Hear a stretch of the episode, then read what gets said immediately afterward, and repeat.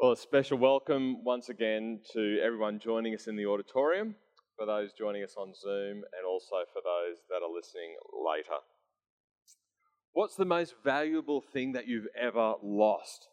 Did you ever find it again, or has it remained lost apart from the memory? But when you find something that you've lost, wow, that sense of relief and joy when you have it back again.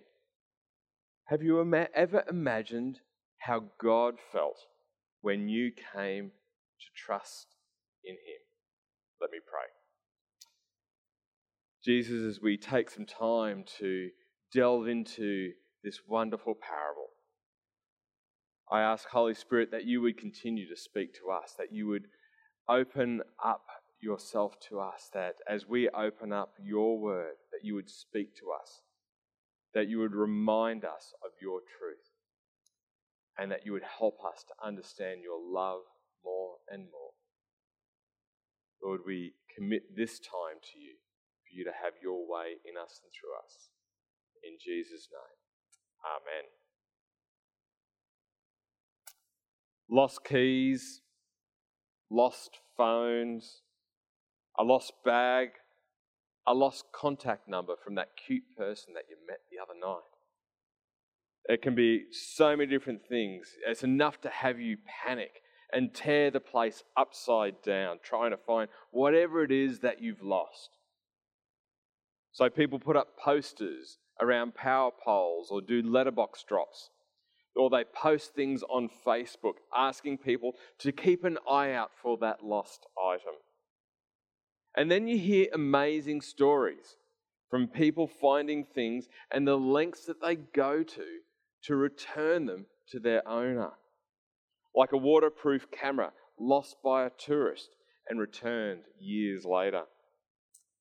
Today's lost parable is something that most of us can relate to. You leave something behind in the playground, a favourite toy that accidentally gets dropped, and the tears flow. You're running late and you can't find your keys, and the stress grows. In the Bible, there's a story of a person who lost one-tenth of their life savings.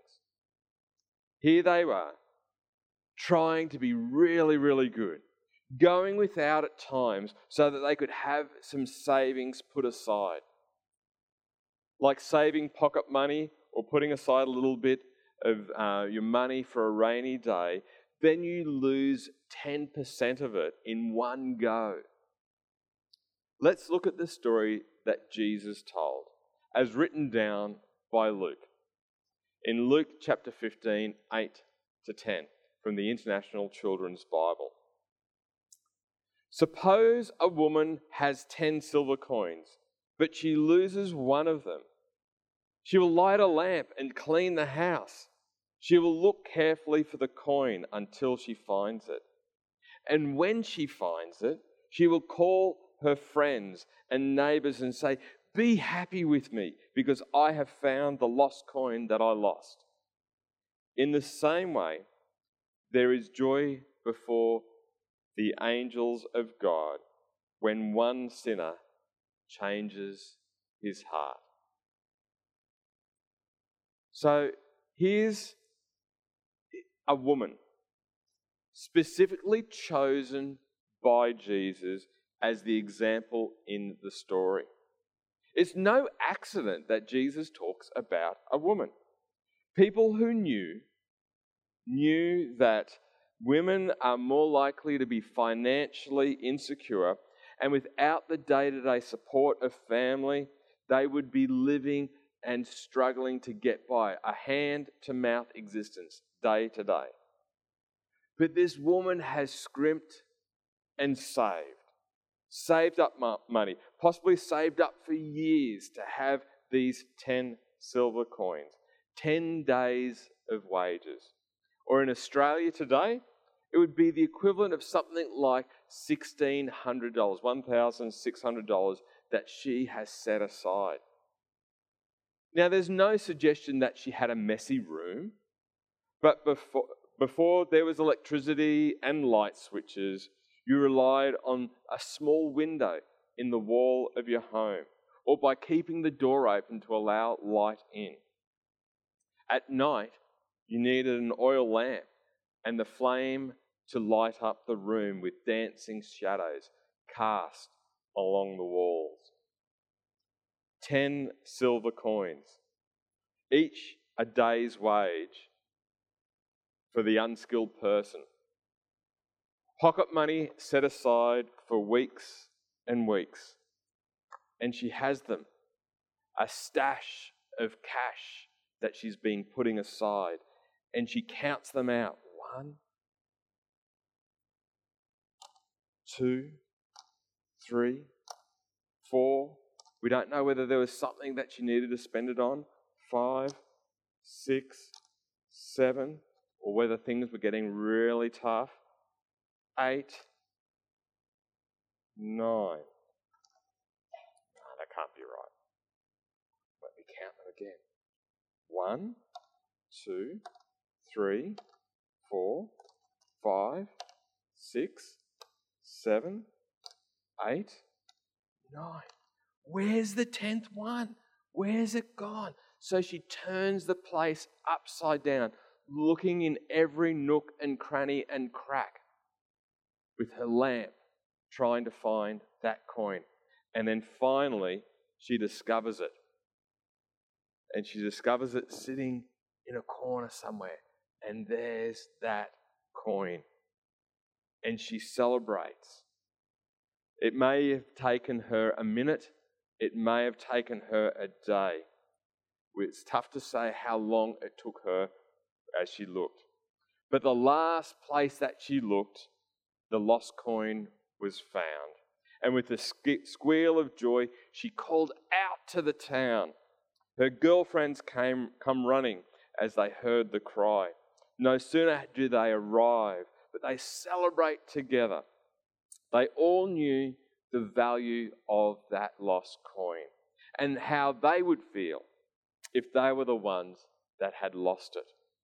The shadows on the walls were not the only thing that danced that day.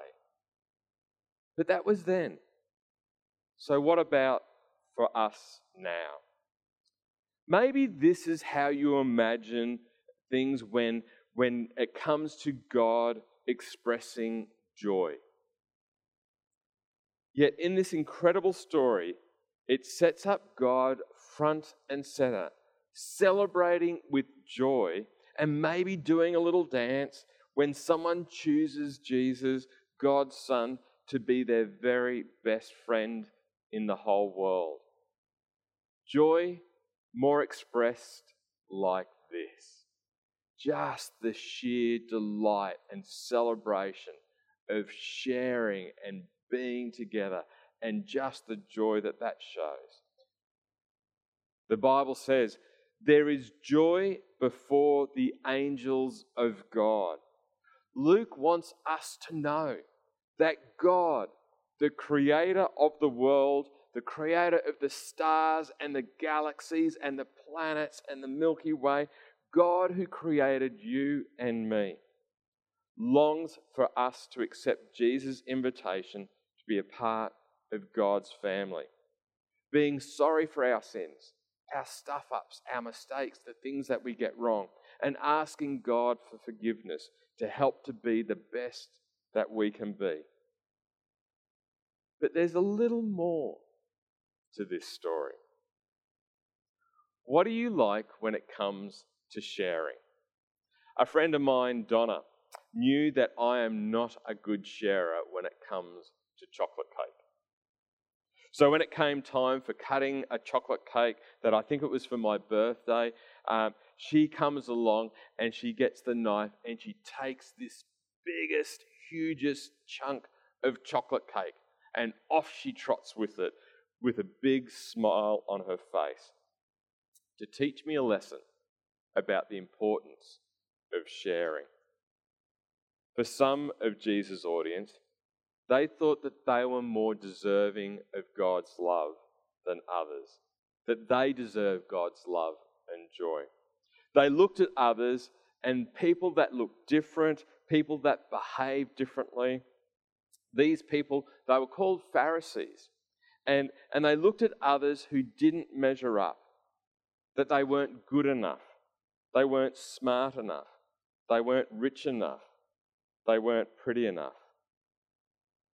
The Pharisees thought that they were God's favourites. But this story tells, that Jesus tells, he wants to remind those who want to keep God for themselves, those who want to stay comfortable, and stop the undeserving, the inconvenient, the, the naughty people from knowing God's joy.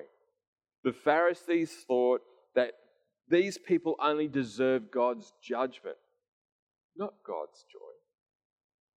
Jesus wants to remind them that God's love is too good to keep for themselves, and that it's so important to share God's love with others. Not just keeping it for those who you think are nice and deserve to know God, but God's love needs to be shared with everyone, even with the everyone that seems to be hidden in some nook or cranny or some back alley. God celebrated with joy when you invited Jesus into your life.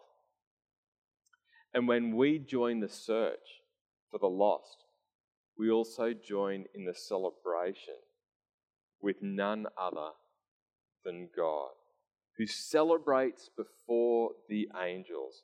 And God puts on the best show of all, showing his joy to all of heaven that can see and celebrate with God when someone wants to accept Jesus' invitation to be a part of God's family.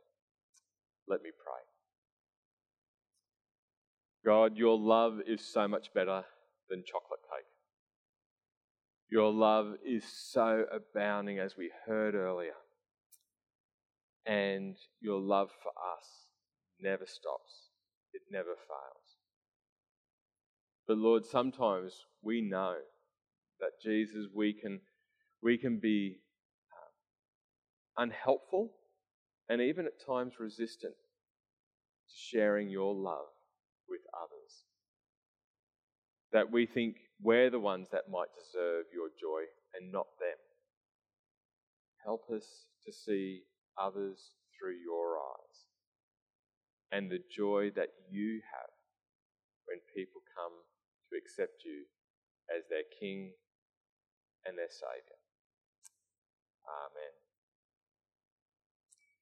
So how might we respond today?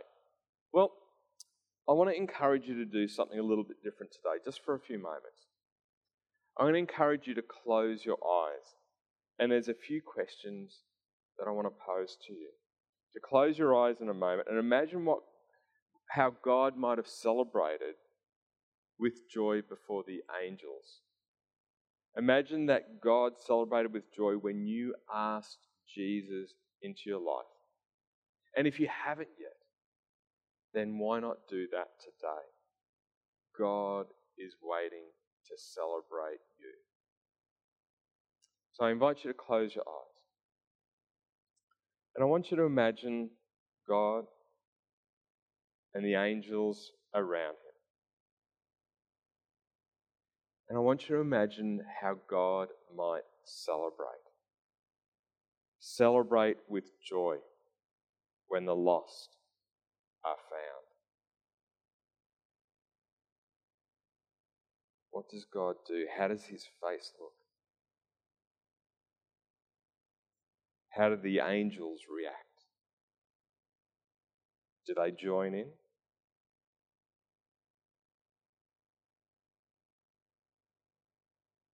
Imagine if you've asked Jesus to be a part of your life, what it must have been like for God to celebrate when you ask Jesus to be a part of his, your life.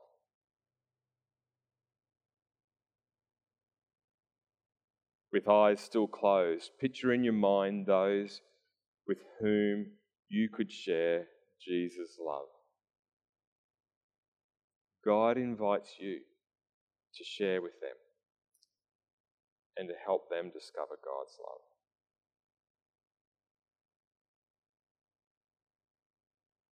When you're ready, I invite you to open your eyes. And whether you're at home on Zoom and you want to just write um, a, a response in the chat function to Northern Community, or for those in the auditorium, if you want to open your eyes and pull out the response card, I encourage you to write a prayer for someone that you know, that they would come to love Jesus too. There's going to be some music played, and as that music's played, I invite you to write that prayer to God now. God bless you.